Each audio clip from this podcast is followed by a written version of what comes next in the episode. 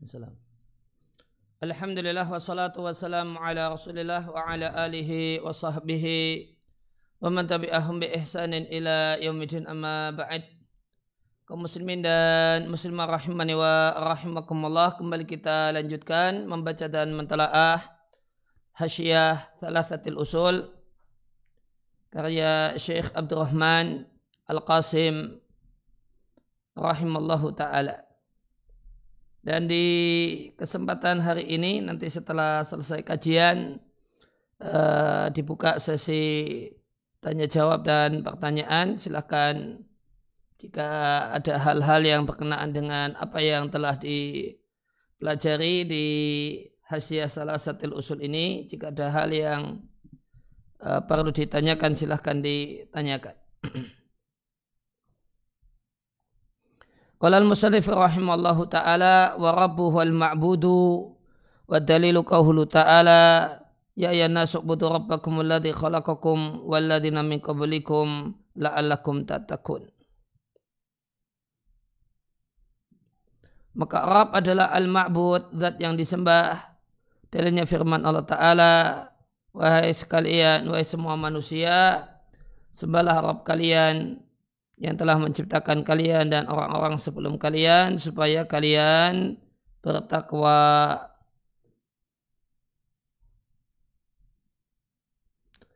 Penjelasannya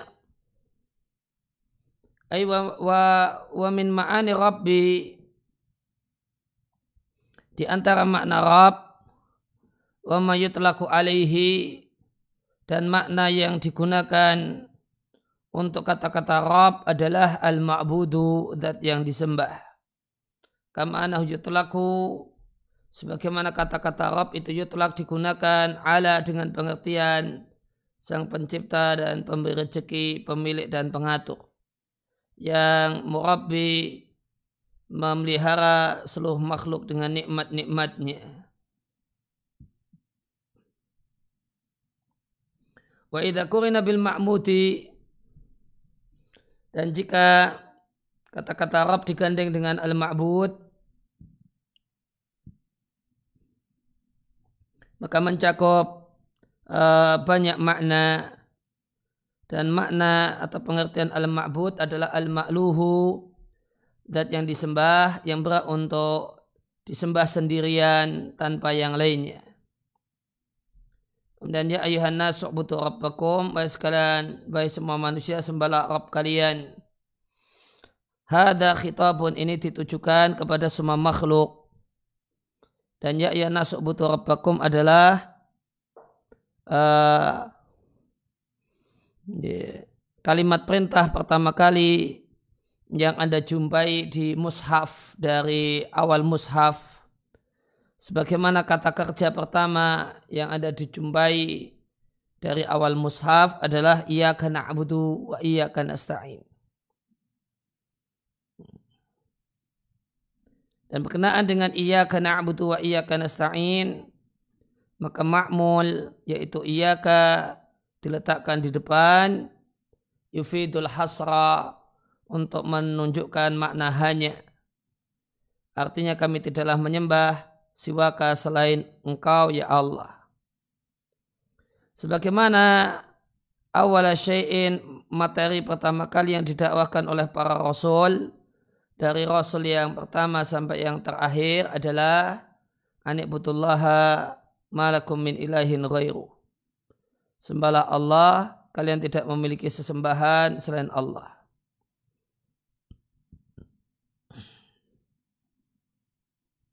Dan makna sembahlah Rabb kalian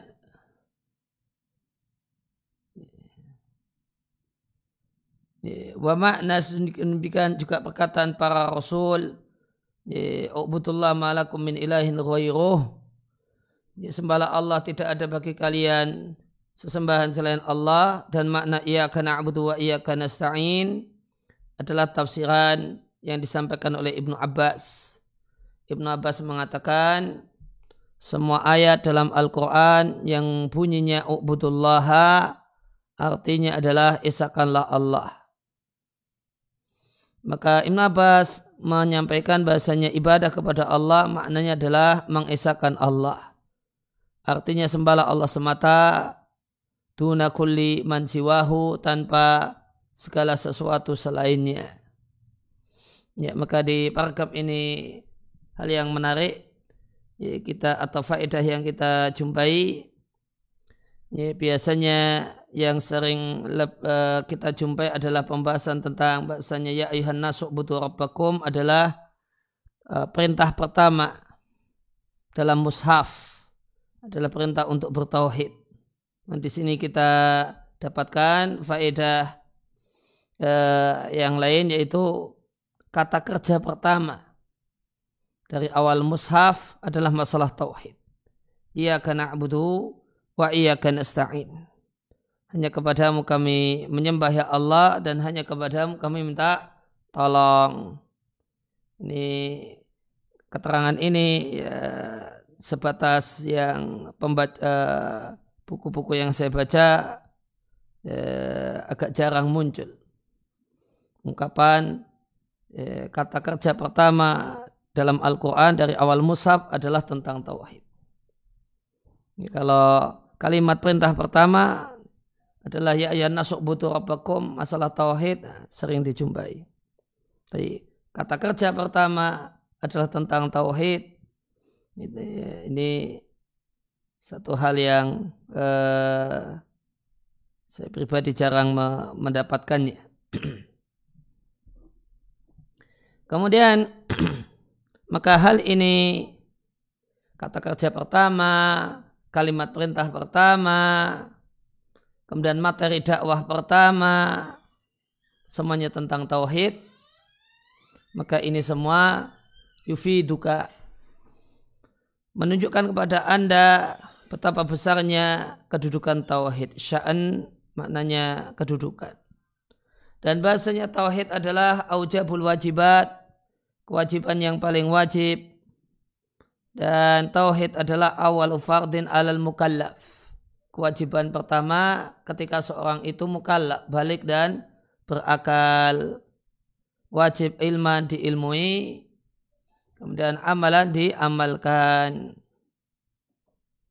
Ini, maka lain halnya dengan inilah yang benar kewajiban yang pertama manusia setelah dia mukallaf adalah mengesahkan Allah Subhanahu wa taala bersahadat bertauhid dan mengesahkan Allah Subhanahu wa taala. Tidak sebagaimana perkataan sebagian orang yang mengatakan kewajiban pertama adalah mencari Tuhan dengan dalil-dalil akal atau dia punya niat untuk mencari Tuhan dengan dalil-dalil akal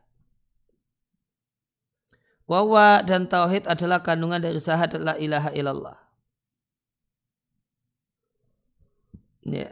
Alati yang aujabul wajibat, kewajiban yang paling wajib adalah berilmu tentang makna la ilaha illallah kemudian mengamalkan kandungannya. Kandungan la ilaha illallah adalah ifradullah bil ibadah. Dan mengisahkan Allah dalam ibadah. Terjemah yang mungkin lebih luas, beribadah hanya kepada Allah. Kemudian uh, ya, ifradullah bil ibadah adalah kandungan dari an-nafi wal itsbat atau kandungan dari al-itsbat illallah. Sedangkan kandungan dari an-nafi la ilaha adalah wal bara'atu uh, wa bara'ati minasyirki wa ahlihi. Berlepas diri dari kemusyrikan dan orang musyrik benci kemusyrikan dan pelaku kemusyrikan. Dan munculnya ibadah tanpa tauhid tidak disebut ibadah. Eh, laisa bi ibadatin tidaklah tergolong ibadah jika ibadah itu muncul dari orang yang menyekutukan Allah dalam ibadah dengan selain Allah. Fahiyah maka ibadah tanpa tauhid itu seperti badan yang tidak ada tanpa nyawa. Maka jika seorang itu menyembah Allah terkadang dan terkadang yang lain dia asyraka ma'ahu menyembah selain Allah maka dia bukanlah orang yang bukanlah seorang yang menyembah Allah alal hakikati secara hakiki. Sebagaimana Allah namai orang musyrik dengan nama musyrik dan orang musyrik Arab itu menyembah Allah. Dan yukhlisuna lahu al ibadata beribadah hanya kepada Allah. Itu terjemah luasnya. Ya, saya nilai lebih luas daripada memurnikan ibadah hanya untuk Allah. Wa yukhlisuna lahu al ibadata dan beribadah hanya kepada Allah ketika kondisi susah. Ya, contohnya ruku bil bihar ketika mengarungi lautan wa talatumi al amwat amat gelombang. Ini talatum artinya saling uh, bertabrakan.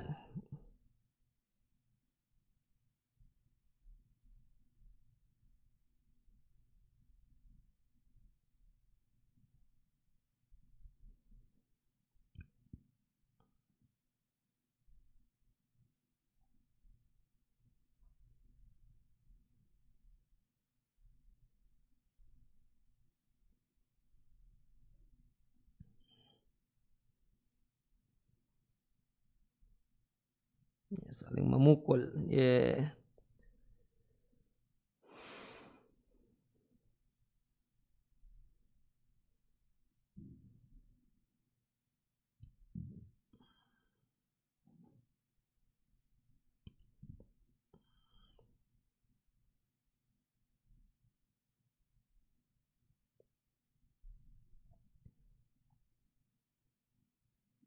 Ya, dan uh, talatumil amwat berarti ya, kurang lebih kondisi uh, badai atau semacam itu.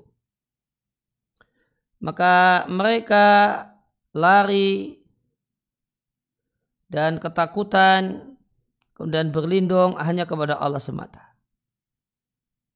Maka mereka menyadari bahasanya berhala-berhala yang mereka sembah laisat, uh, laisat syai'an fil hakikati. Pada hakikatnya itu bukan apa-apa.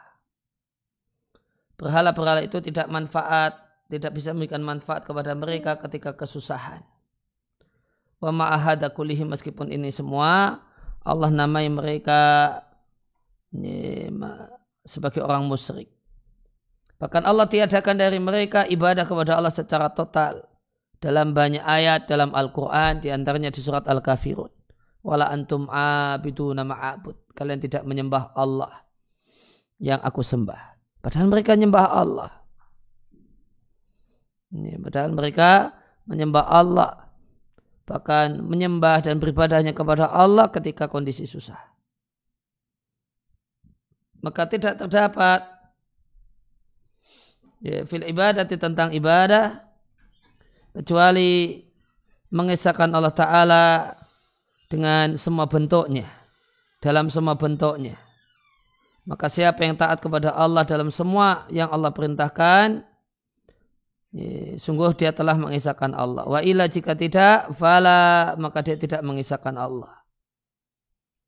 Wa kaunuhu ta'ala rabbana dan keadaan bahasanya Allah, kondisi bahasanya Allah adalah Arab kita, Yufi itu menunjukkan, baik tadi dan menunjukkan bahasanya kita menyembah Allah semata dan kita tidak jadikan bagi Allah sekutu dalam rububiyah. Demikian juga dalam uluhiyah dan dalam ibadah. Ya dialah Allah zat yang telah menciptakan kalian dan orang-orang sebelum kalian supaya kalian bertakwa Maknanya Allah diaujadakum Zat yang mewujudkan kalian dan orang-orang sebelum kalian dari ketiadaan. Fala taja'alu ya, kalian bertakwa dengan kepada zat yang telah menciptakan kalian dan orang-orang sebelum kalian dari ketiadaan. Maka janganlah kalian jadikan makhluk sebagai sekutu bagi sang pencipta dalam ibadah kepadanya bahwa maka dia Allah subhanahu arna syuraka anisyirki sangat tidak membutuhkan sekutu. Namun isakalah dia Allah ya subhanahu supaya kalian selamat dari hukuman Allah dan pedihnya siksa Allah. Dialah Allah zat yang telah menjadikan untuk kalian bumi firashan hamparan, ay bisaton eh, hamparan, ghaira hasinatin terhampar dan tidak uh, zina itu jalan mendaki. Sebentar, saya pastikan.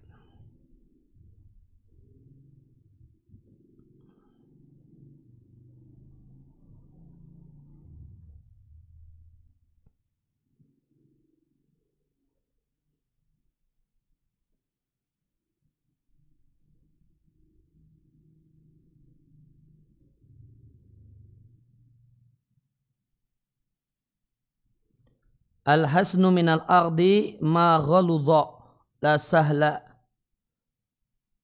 Contohnya di hadis la sahla ila ma ja'al tahu sahla. Wa anta tajulul hasna in syi'ta sahla. Ya, bumi yang atau tanah yang hazan itu adalah tanah yang kasar.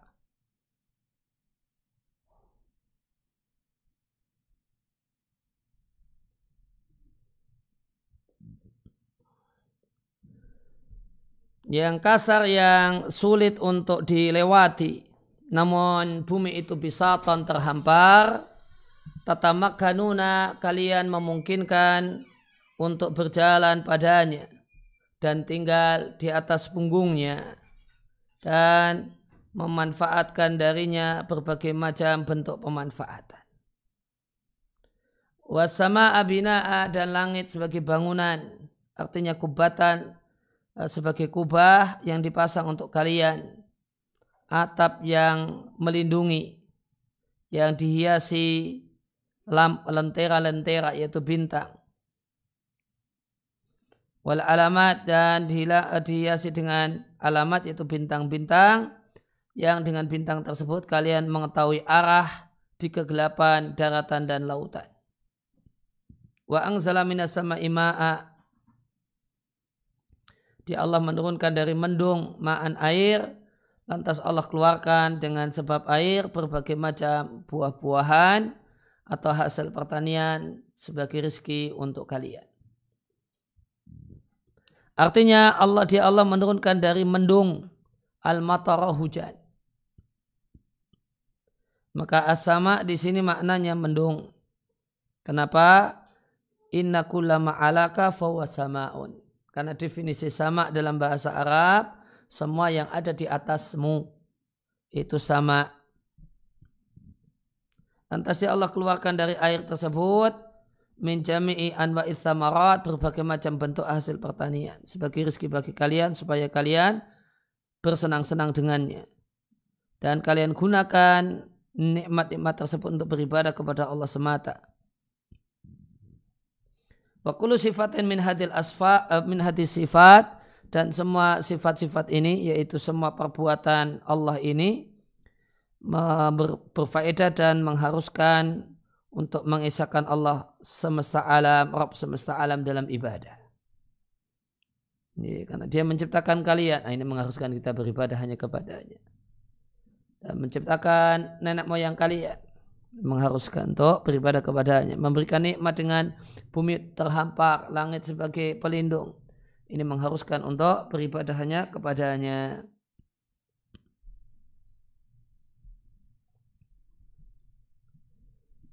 Kemudian catatan kaki lima. Fala taja'alu anda wa antum ta'lamun.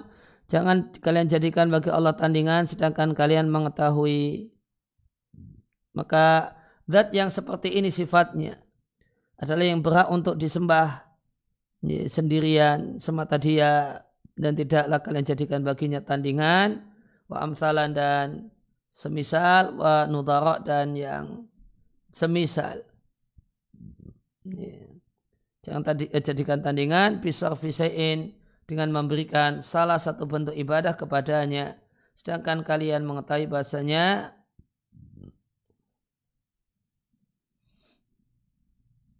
bahwasanya hanya kembali ke apa ini? Anda tandingan-tandingan tersebut tidaklah semisal dengan Allah dalam biwajib wujuhi dari sisi mana pun.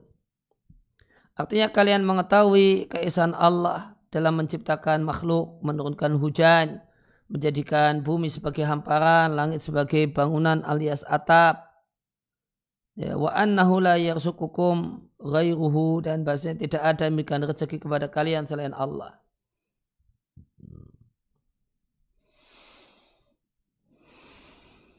Ya, maka di sini yang Allah lakukan adalah Allah Ta'ala berhujah kepada mereka, berargumen kepada mereka dengan ma'akarubihi hal yang mereka akui dan mereka ketahui yaitu rububiyah sebagai argumen tentang wajibnya melakukan apa yang mereka ingkari, mereka tentang dan mereka ingkari yaitu tauhid uluhiyah.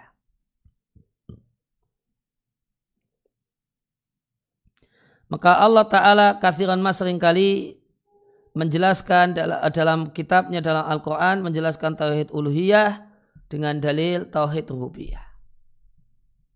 Karena tauhid rububiyah adalah dalil yang lebih gamblang dan bukti yang lebih uh, lebih agung tentang keis uh, tauhid uluhiyah. Keesaan Allah dalam ibadah. Ya, maka di sini dijelaskan bahasanya di surat Al-Baqarah yang tadi kita baca Allah tidak menjelaskan rububiyah untuk rububiyah. Namun rububiyah untuk uluhiyah. Maka tauhid uh, rububiyah maka tauhid uluhiyah eh, tauhid rububiyah ada dalil tauhid ya, dalil tauhid uluhiyah.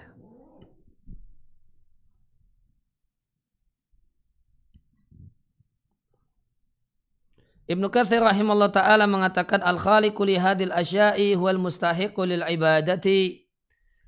Ya, al khaliq sang pencipta yang menciptakan ini semua itulah yang berhak untuk disembah. Ibnu Katsir adalah Imaduddin Abdul Fida Ismail bin Umar Al-Qurashi At-Tibashki. Al-Hafidhu pakar hadis, ya, pemilik buku tafsir terkenal berarti pakar tafsir, watarikh dan pakar sejarah dan selain dan ilmu-ilmu yang lain. Ya, maka uh, ya, Ibnu Katsir itu namanya Sahibul Funun.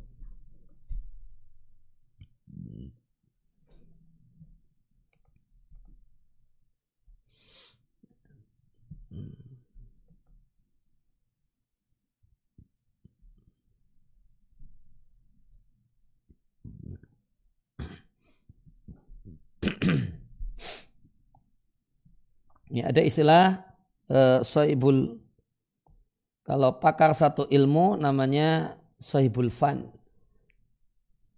Kalau pakar lintas ilmu namanya sohibul funun. Dan sohibul funun itu e, banyak di masa silam dan semakin sedikit di masa belakangan. Maka Ibnu Kathir itu tergolong e, sahibul funun. Nama lainnya adalah bahasa Arabnya al-mutafannin. Ini al-mutafannin.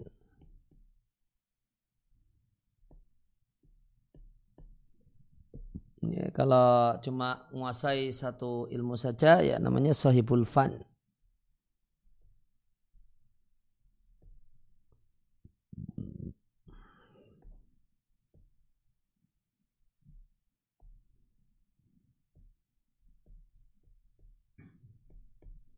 Saibul Fani, spesialis satu cabang ilmu. Kalau Saibul Funun, spesialis berbagai macam ilmu. Ini mutafannin. Hmm. Sebutan yang lainnya di bahasa Arab kontemporer disebut dengan rajulun mausu'iyun. Orang yang ensik, ensiklopedis. Ini disebut dengan sebutan rajulun mausu'iyun.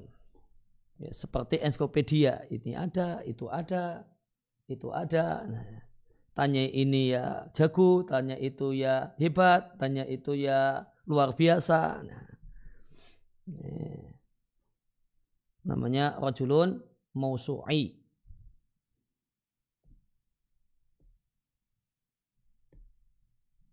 Rajulun mausu'iyun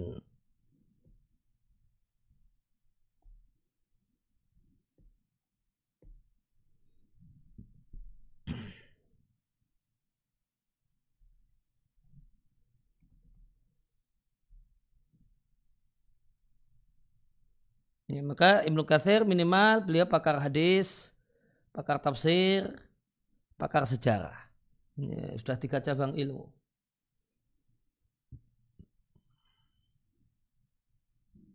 Dan sebagaimana diketahui ya eh, buku tafsir beliau jadi buku induk. Dan perlu diketahui bahasanya tafsir Ibnu Katsir itu hakikatnya mukhtasar tafsir Tubari. Namun ma'aziyadat diringkas namun diberi tambahan-tambahan. Eh, buku sejarah beliau misalnya Bidayah wa Nihayah, nah, buku induk. Ini dalam bidang sejarah. Nah, beliau wafat tahun 774 Hijriah. Kemudian yakni anal ayat Ya, bahasanya ayat dalat ala anal ladhi khalaqa hadil asya. Ya, berbagai macam ayat dalat menunjukkan bahasanya zat yang menciptakan hadil asya benda-benda ini dan men menciptakannya dari ketiadaan tanpa ada contoh sebelumnya itulah yang berat untuk mendapatkan ibadah semata dia tanpa ya, yang lainnya yang lam yakum lahu syirkun tidak punya kontribusi Eh, di dalamnya sedikit, sedikit pun. Ya, fiha wala fi ghairiha. Baik dalam hal-hal itu ataupun yang lainnya. Wa in qalla meskipun kontribusi yang sangat sedikit. Bahkan selain Allah Ta'ala ya, wa taqaddasa adalah makhluk yang dipelihara, yang diatur, mutasarrafun fihi. Uh, fayakunu fidalika maka dalam hal itu audahu burhanin adalah bukti yang paling gamblang bahasanya dia Allah Subhanahu dia adalah zat yang berat untuk disembah semata dia tuna kuliman siwahu tanpa yang lainnya la ilaha ghairuhu wala rabba siwahu. Tidak ada ilah selainnya dan tidak ada rab selainnya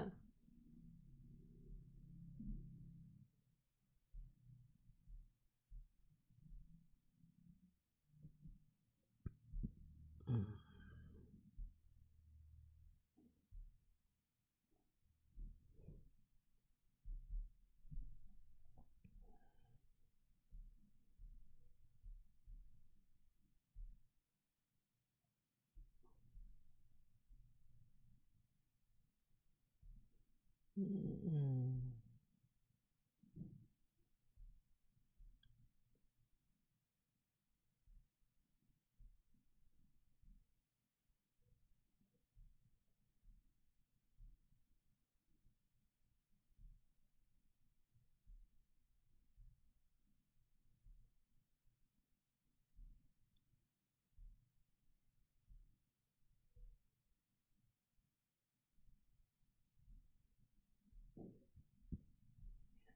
Sebentar.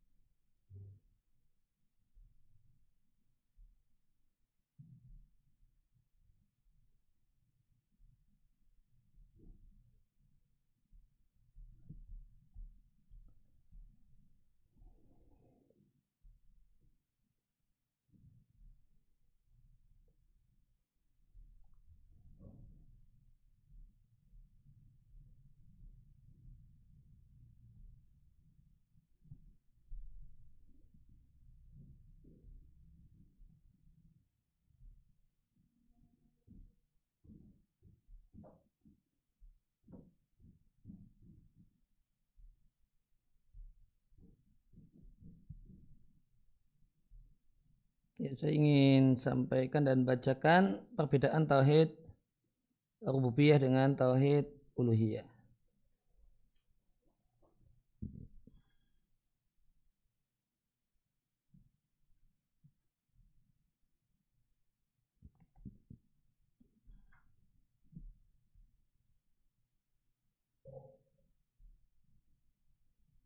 ada buku khusus, buku tipis uh, bahas tentang perbedaan tauhid rububiyah dan tauhid uluhiyah.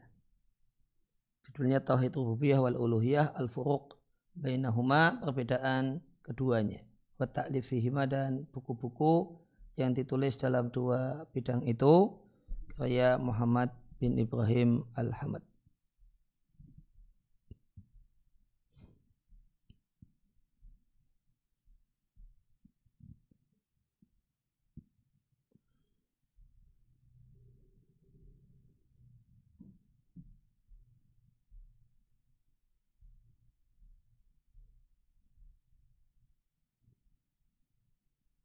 Ya, uh, tentang al-furuq baina tauhid rububiyah wa tauhid uluhiyah. Perbedaan tauhid rububiyah dengan tauhid uluhiyah.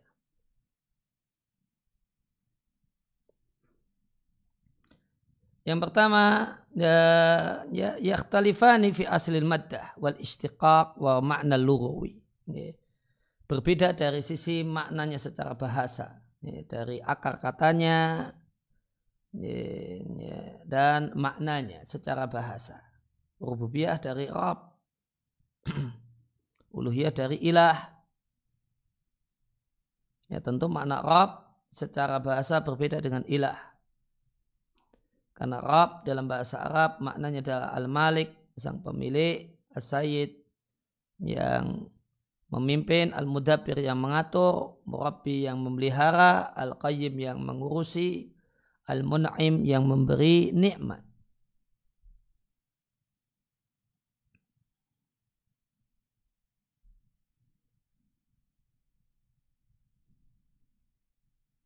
Dan Rab dari sisi dia nama Allah artinya adalah uh, man lahu al khalq wal amru wal milku. Dat yang mencipta, mengatur dan memiliki. Sedangkan uh, Ilah dari kata-kata alaha maknanya abada menyembah. Ilah itu wazannya fi'al maknanya maf'ul. Semakna dengan ghiras maknanya marus tanaman yang ditanam. Semakna dengan firash maknanya mafrush karpet hamparan. Semakna dengan sejenis dengan kitab maknanya maktub maka ilah maknanya makluh. Dan makluh dalam bahasa orang Arab maknanya tanasuk wa ta'abud. Beribadah. Sehingga makna makluh artinya ma'bud. Yang disembah. Kemudian yang kedua berbeda dari sisi makna syar'i.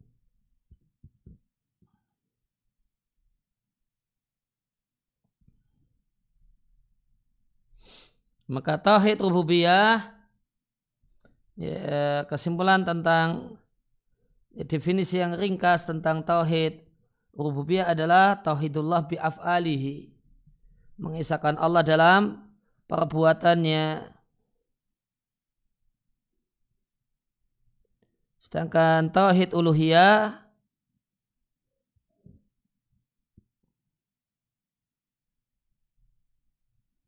Maka ada sejumlah definisi pengertian tauhid uluhiyah.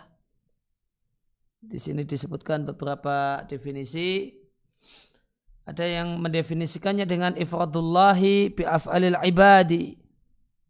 Mengesahkan Allah berkaitan dengan perbuatan hamba.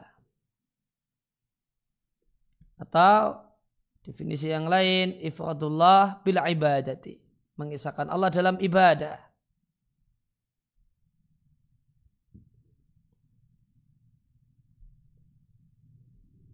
Ada juga yang mendefinisikan ya kurang lebih sama ifradullah taala bi jami'i anwa'il ibadati. Wa nafyul ibadati an kulli ma siwallahi ta'ala kainan mangkana. beribadah hanya kepada Allah dalam semua bentuk ibadah dan meniadakan ibadah dari selain Allah siapa pun dia.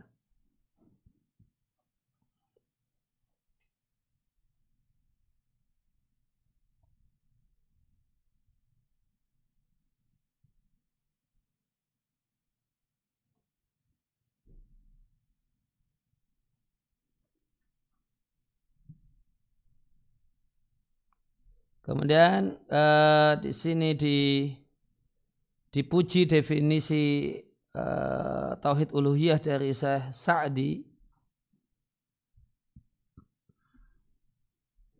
Didefinisikan dengan beliau katakan ya disebut dengan bita'rifin jami'in.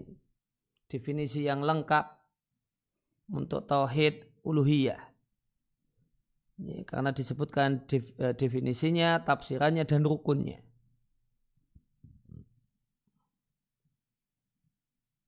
Lebih panjang ini.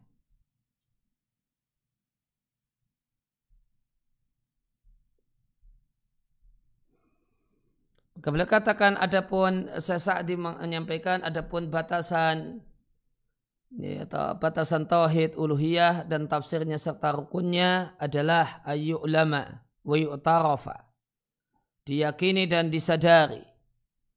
Ala wajil ilmi secara yakin dan yakin bahwasanya Allah adalah al-ma'luh wahdahu yang disembah semata. Alal hakikoti secara hakiki yang betul-betul disembah. Dan bahasanya semua sifat ibadah semua sifat uluhiyah dan maknanya tidak ada pada satupun makhluk tidak ada yang berhak untuk mendapatkan sifat ibadat tersebut kecuali Allah Ta'ala.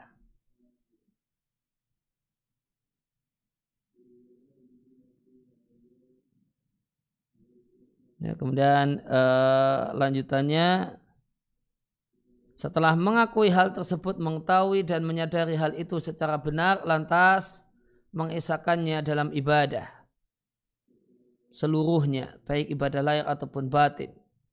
Dengan melaksanakan semua syariat Islam yang lahiriah, solat, zakat, dan yang lain. Dan wayakumu bi usulul iman, memiliki enam rukun iman. Setelah itu, layak sidu bihi rardan minal arradi ghaira rabbihi. Dan ini semua tidak ada niat dengan melakukan itu semua selain ridha Allah dan mencari pahalanya wa mutabi'an fi dalika dan dalam melaksanakan ibadah eh, dalam hal itu mengikuti Rasulullah sallallahu alaihi wasallam. Nah, ini definisinya panjang. Ya, dari ini ke, uh, dari teorinya kemudian nanti prakteknya disebutkan. Ada padanya ibadah lahiriah, ibadah batiniyah. Kemudian dibahas tentang niatnya. Niat melakukan itu semua niat yang benar. Nah, sehingga ini disebut definisi lengkap untuk tauhid uluhiyah. Kemudian yang ketiga, tauhid uluhiyah dan rububiyah itu berbeda dalam nama.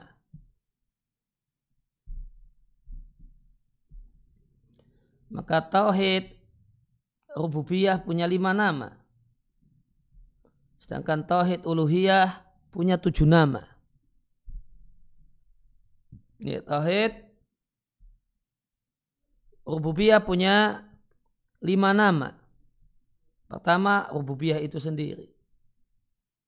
Yang kedua, tauhid ilmi. Yang ketiga, tauhid khubari.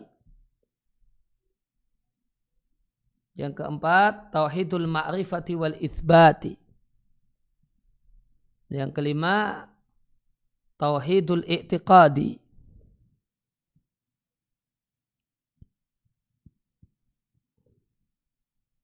Ya disebut tauhid rububiyah karena membahas tentang sifat rububiyah Allah. Disebut tauhid ilmi ini keadaan hamba. Keadaan hamba adalah berilmu dan yakin kalau Allah yang mencipta, Allah yang memiliki, Allah yang mengatur alam semesta. Kemudian disebut tauhid khubari, berita. Karena hakikat yang dilakukan oleh hamba adalah yakin terhadap berita tentang Allah. Berita tentang Allah. Bahasanya Allah itu menciptakan alam semesta.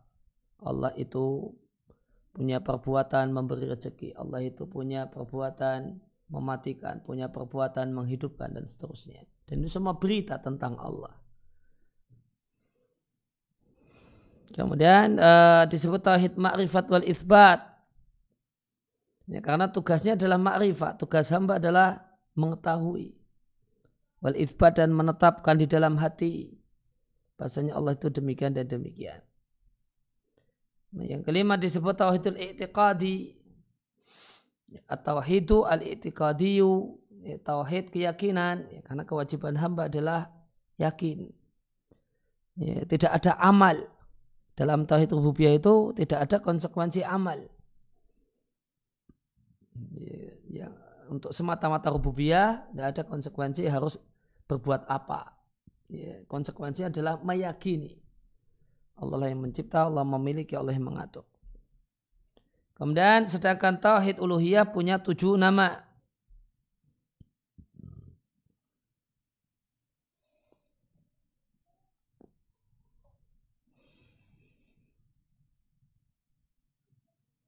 Yang pertama disebut tauhid uluhiyah. Yang kedua disebut tauhidul ibadati. Yang ketiga disebut dengan sebutan tauhidul iradati. Yang keempat disebut dengan sebutan tauhidul qasdi. Yang kelima disebut dengan sebutan at-tauhidu at-tolabiyu. Yang keenam disebut dengan tauhidul fi'liyu. Kemudian yang ketujuh tauhidul amali.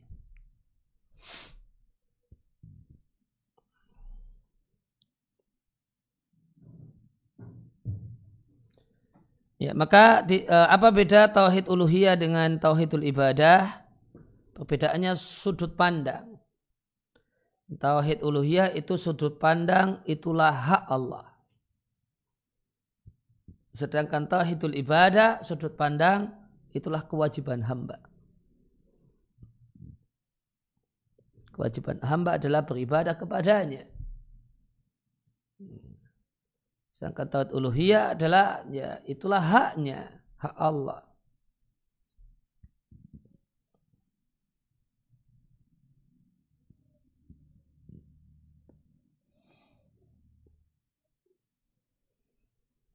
Ya, kemudian tauhidul iradah disebut tauhidul iradah. Karena tauhid uluhiyah itu menuntut ikhlas. Ikhlas dalam ibadah, ibadahnya itu ditujukan kepada Allah.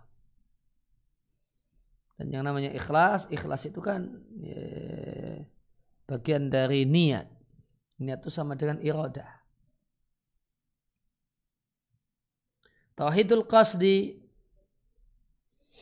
ya, mengesahkan niat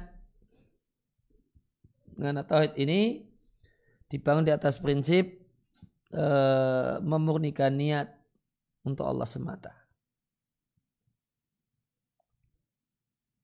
Kemudian disebut dengan tauhid tolabi karena tolab di sini doa.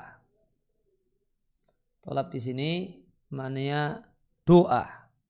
Litadamunihi at-tolaba karena isi tauhid uluhiyah adalah tolak, meminta dan berdoa yang dilakukan oleh hamba kepada Allah.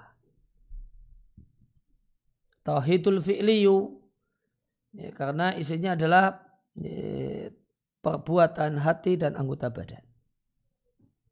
Kemudian disebut dengan tauhidul amal karena isi dari tauhid uluhiyah adalah memurnikan amal untuk Allah.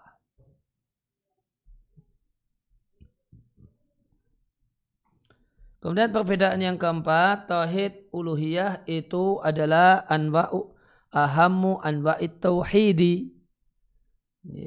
Jenis tauhid yang paling penting.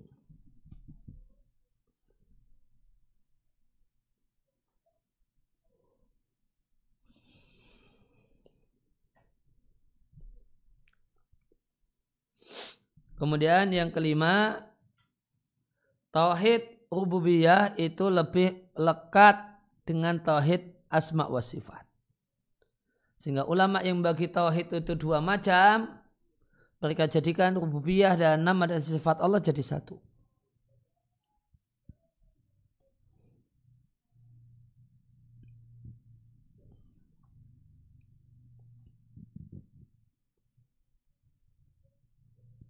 Kemudian yang keenam, yakhtalifani fi muta'allaqihima. Berbeda dalam masalah ta'aluknya, keterkaitannya. Maka tauhid rububiyah itu terkait dengan umur kauniyah. Mencipta, memberi rezeki, mematikan, menghidupkan. Sedangkan tauhid uluhiyah itu kaitannya sambungannya dengan perintah dan larangan.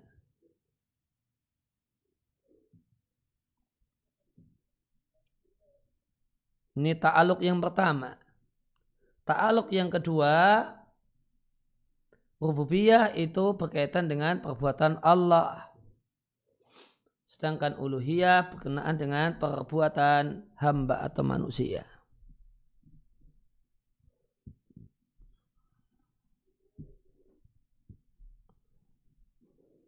Kemudian perbedaan yang ketujuh, yakhtalifani fil madluli. Tauhid rububiyah dan uluhiyah itu berbeda dalam madlul. Dalam kandungannya. Rububiyah kandungannya adalah ilmi, kandungannya adalah ilmu. Sedangkan tauhid uluhiyah kandungannya adalah al-amalu, adalah amal.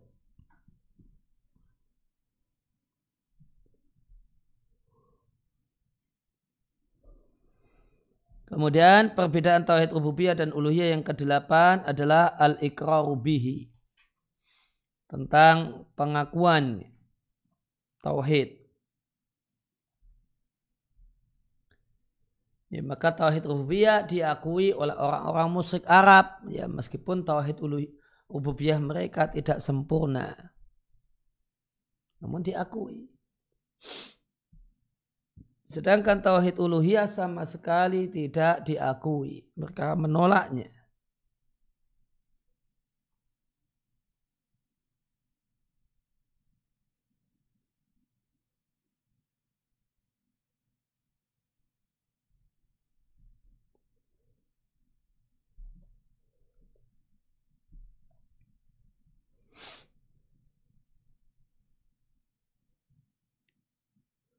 Kemudian yang kesembilan,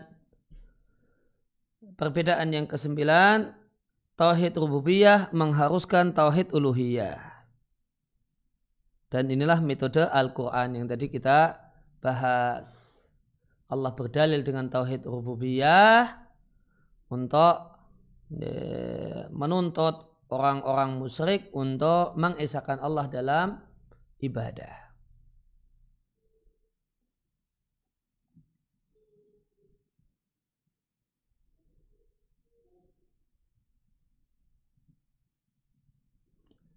Eh, maka tauhid rububiyah mengharuskan tauhid uluhiyah. Artinya dari sisi konten maknanya rububiyah itu beda dengan uluhiyah. Dari sisi ya, kandungan isinya itu berbeda. Akan tetapi tauhid rububiyah itu tidak akan terwujud nyata sempurna kecuali dengan mengesahkan Allah dalam ibadah. Dalam pengertian pengakuan tauhid rububiyah itu mengharuskan pengakuan tauhid uluhiyah.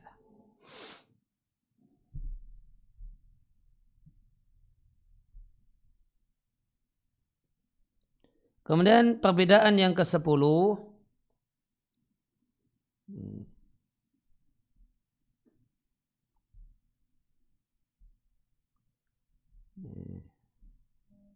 kalau kaitan dengan apa yang tadi kita baca di perbedaan yang kesembilan ini tadi. Tauhid rububiyah mengharuskan tauhid uluhiyah. Bahasa lainnya, tauhid rububiyah adalah dalil tauhid uluhiyah. Kemudian yang ke sepuluh, tauhid uluhiyah itu mengandung tauhid rububiyah. Maka tauhid rububiyah itu masuk secara tidak langsung dalam tauhid uluhiyah. Dan ini bermakna bahasanya tauhid rububiyah adalah juz'un min makna ilahiyah. Tauhid rububiyah itu bagian dari makna uluhiyah.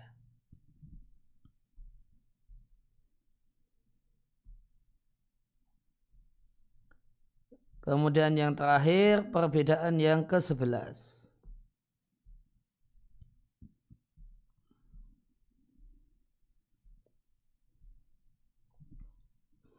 Ya, rububiyah dan uluhiyah atau Rabb dengan ilah itu adalah dua kata.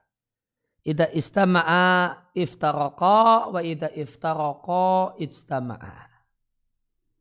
Dua kata jika ya, disebut berbarengan dalam satu paragraf atau dalam ya, satu kalimat atau kalimat yang berdekatan maka jika Rab dengan Allah disebutkan dalam satu kalimat atau rangkaian kalimat, maka maknanya berbeda.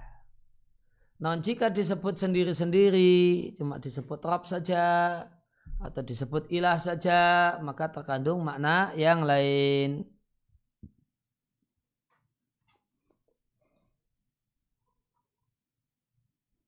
Ya, ketika Rab dengan ilah itu disebut dalam satu rangkaian contohnya di surat An-Nas. Ada Rabbin Nas, ada Ilahin Nas. Maka Rabb artinya sang pemilik dan pengatur. Sedangkan ilah sesembahan yang berat untuk disembah. Namun jika disebut Rabb saja maka terkandung di dalamnya ilah. Contohnya pertanyaan di alam kubur man Rabb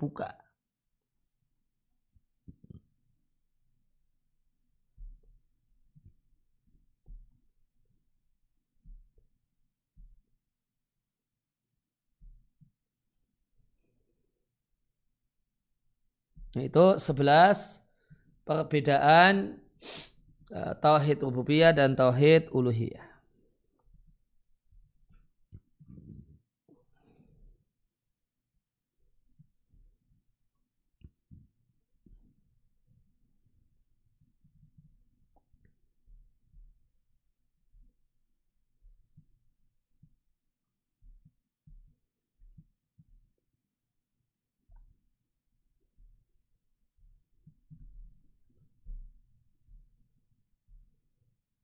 Maka tadi di antara uh, nama tauhid uluhiyah adalah tauhidul amal. Tauhid amal.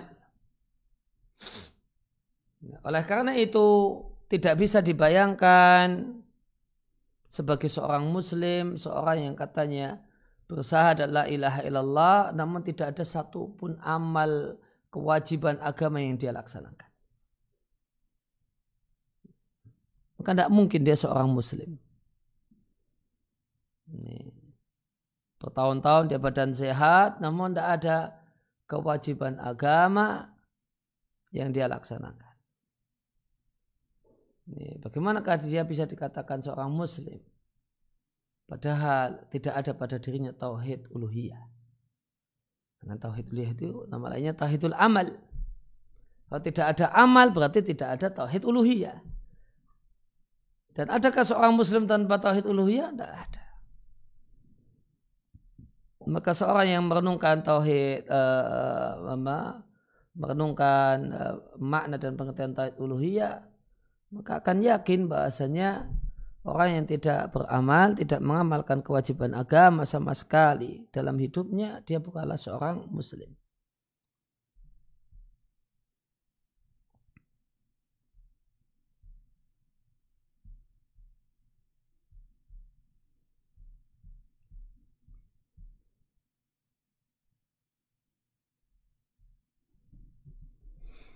Nah, kemudian kita lanjutkan. Qala al-musannif rahimallahu taala wa anwal ibadati allati amarallahu biha Dan bentuk-bentuk ibadah yang Allah perintahkan itu banyak sekali. Contohnya Islam, iman, ihsan. Minhu contohnya adalah berdoa, rasa takut, rojak harapan, tawakal, rohbah, ya, minat kuat, rohbah takut, khusyuk merendah, khosyah rasa takut, inabah kembali, minta tolong, istiadah minta perlindungan, istighosah, doa uh, agar dihilangkan kesusahan. Menyembelih, bernadar, dan bentuk-bentuk ibadah yang lain yang Allah perintahkan. Kulluha lillahi ta'ala. Semuanya adalah ya, untuk Allah Ta'ala.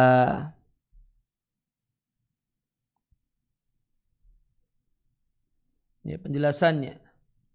Wa asnaful ibadati maka ragam atau varian ibadah yang Allah syariatkan bagi para hamba untuk melaksanakannya. Dan Allah perintahkan para hamba untuk beribadah dengannya. Nau eh, ini kemudian disampaikan definisi nau. Nau adalah kuludorbin, setiap kategori tertentu. Ausinfin kategori mingkuli syai apa pun bentuknya. Dan nau itu lebih sempit daripada jenis. Ini sudah di, dijelaskan di pertemuan yang lewat eh, yang cakupannya paling luas itu jenis. Bawahnya namanya nau. Nah, bawahnya lagi namanya fardun minal afrod.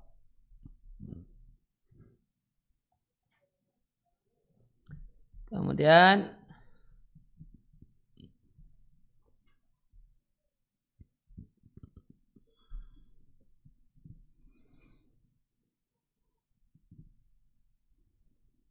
Ya, semisal Islam, iman dan ihsan. Ya, tentang semisal, mislu.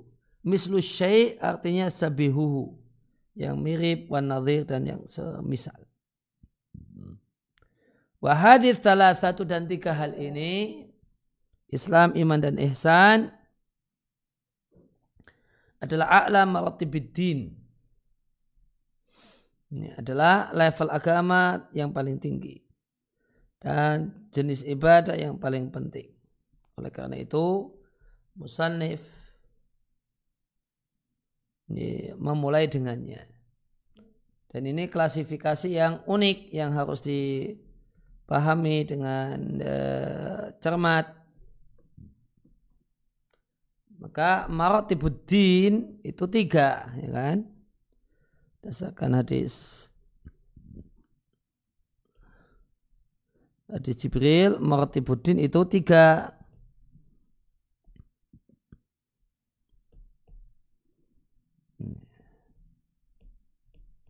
dan din kita itu sama dengan Islam maka maratibul Islam itu ada tiga salah satunya namanya Islam Nih. Uh, apa unsur pokok dalam Islam ada tiga, salah satunya Islam. Nah, ini, ini model bikin kategorisasi. Ini, di mana uh, nah, nama salah satu kategori itu adalah sama dengan nama besar yang mau di uh, mau dibagi.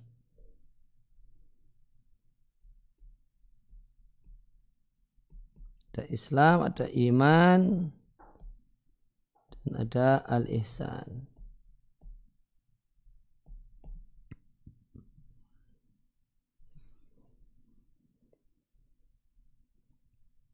Ini sama dengan kalau kita uh, bahas tentang masalah keperpihakan dengan non muslim, mualat dengan orang uh, dengan non muslim dan orang kafir. Mualat itu ada dua macam, ya, mualah dan tawali. Mualah itu ada dua macam, mualah itu sendiri dan tawali. Mualah yang nilainya dosa besar, tawali yang nilainya pembatal iman. Ya, maka kita mengenal uh, model pembagian semacam ini. macam-macam Islam ada tiga. Salah satunya Islam itu sendiri.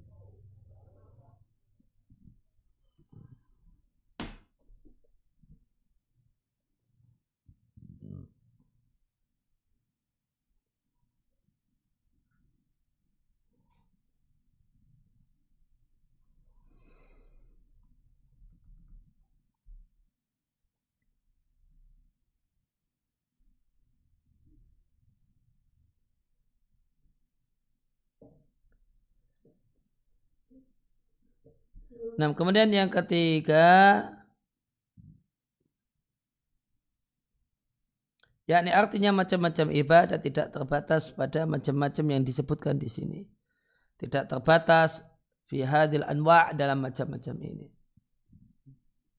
Yang ada ada di sini disebut satu persatu. Oleh oleh Muslim rahimallahu taala bal hiya anwa'un katsiratun jiddah. Namun macam-macam beda itu banyak sekali.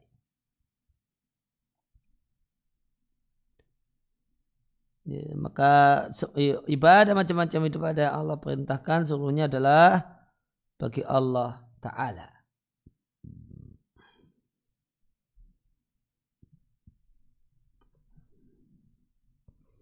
Jadi catatan yang keempat, isyarat ila ba'di hududiha. Maka ini isyarat tentang sebagian definisi ibadah menurut sebagian ulama.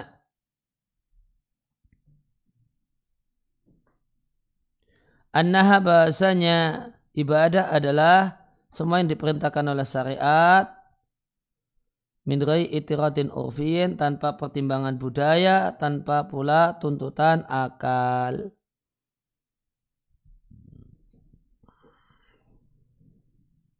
Nah, ini definisi pertama untuk apa itu ibadah.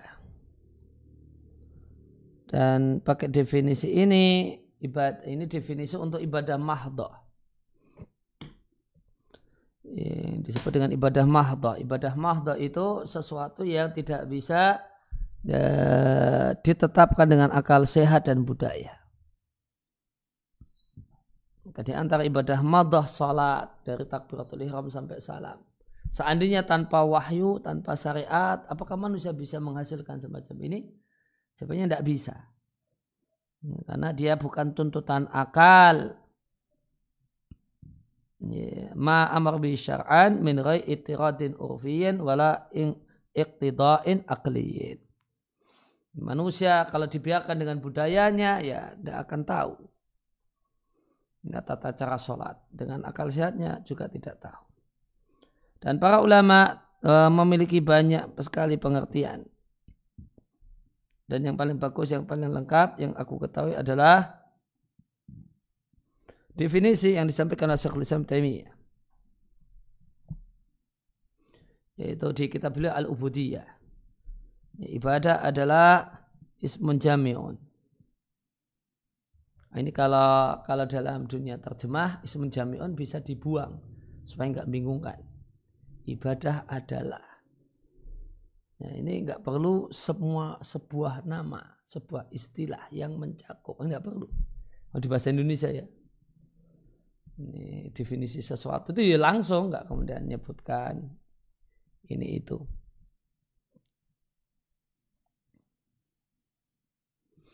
Ya, jadi kalau dalam terjemah uh, tulisan Eh, tadi ismun jami'unnya dikurangi, dihilangkan.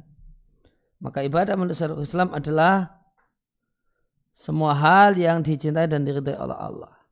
Berupa ucapan ataupun perbuatan yang lahiriah ataupun tersembunyi.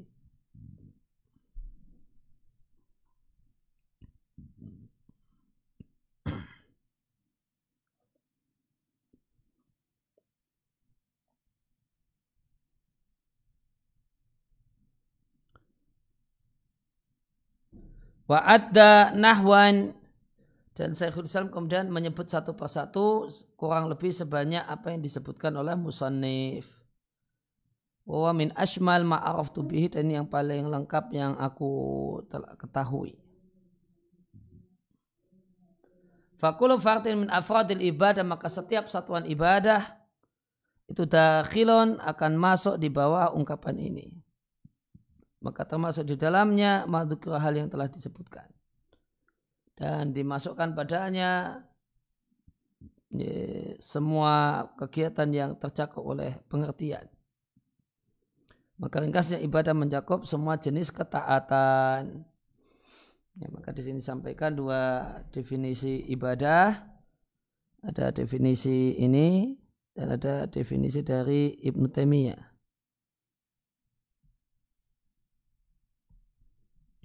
Namun kalau kelebihannya kalau definisi yang pertama itu definisi yang cocok untuk tauhid eh, apa untuk ibadah mahdhah. Tapi kalau definisi dari Ibnu Taimiyah mencakup ibadah mahdhah dan ghairu mahdhah.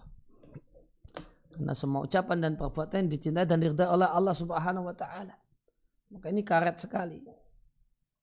Cakupannya luas sekali.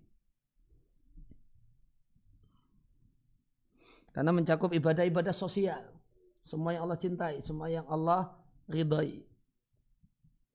Nah, kalau definisi yang pertama, ma'amur bi syar'an min rai itiradin wal iktida'in akliyin. Maka ini uh, khusus uh, khusus ibadah mahdoh.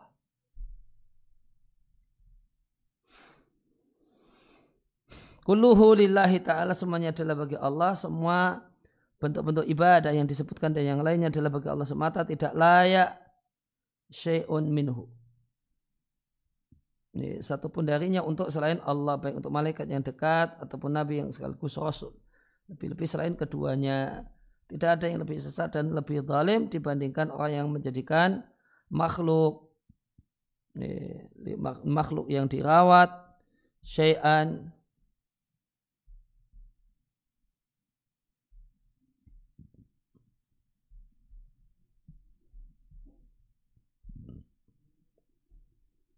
ya, ya, ya, maka tidak ada yang lebih sesat dan lebih zalim dibandingkan orang yang menjadikan bagi makhluk yang makbubun minha syai'an. Ya, makhluk yang dipelihara kemudian ditetapkan bahasanya dia punya sesuatu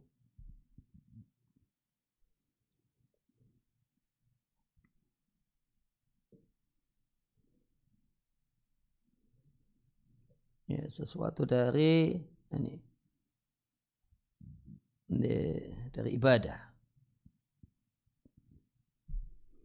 Ya, miman yaj'alu lil makhlukin marbubin makhluk yang dipelihara ada syai'an sedikit minha dari ibadah. Ya, demikian yang kita baca kesempatan kali ini wasallallahu ala nabiyina Muhammadin wa ala alihi wasallam. Wa ta'ala alhamdulillah rabbil alamin. Ada pertanyaan? Sebentar. Dari Zoom ada?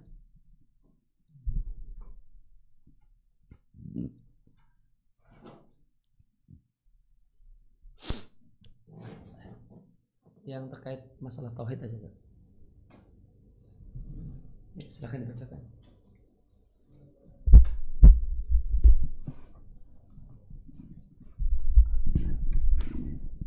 Baik, Sat, ada pertanyaan. Assalamualaikum warahmatullahi wabarakatuh. Waalaikumsalam warahmatullahi wabarakatuh. Saat izin bertanya, jika ada orang yang mencari simpati terhadap orang kafir dalam level yang berlebihan, namun karena faktor ingin mencari jabatan dunia, apakah termasuk mahabba dinia? Ya, yang jelas itu bentuk mahabbah yang terlarang bentuk keperpihakan yang terlarang, bentuk loyal, wala yang terlarang. Adapun apa derajat terlarangnya nanti perlu rincian yang lebih lanjut. Nah. Baik, saat pertanyaan berikutnya. Bismillah. Afan Sat, apakah maksud dari tauhid uluhiyah mengandung tauhid rububiyah pada perbedaan ke-10? Jazakumullah khairan. Orang yang beribadah hanya kepada Allah, tidak mungkin dia tidak meyakini Allah sebagai pencipta, pemelihara, mengatur alam semesta. Tidak mungkin. Itu dah auto, gitu kata bahasa orang sekarang. Ya, ketika dia seorang yang beribadahnya kepada Allah, tidak mau beribadah kepada selain Allah, itu auto dia bisa dipastikan meyakini Allah satu-satunya uh, yang mencipta dan mengatur jagat raya. Nah, dari ini ada zoom. Oh. Ya demikian sallallahu ala nabiyina Muhammadin wa ala alihi wasallam wa alhamdulillahirabbil alamin. Subhanakallahumma bihamdika asyhadu an la ilaha illa anta astaghfiruka wa atubu ilaik.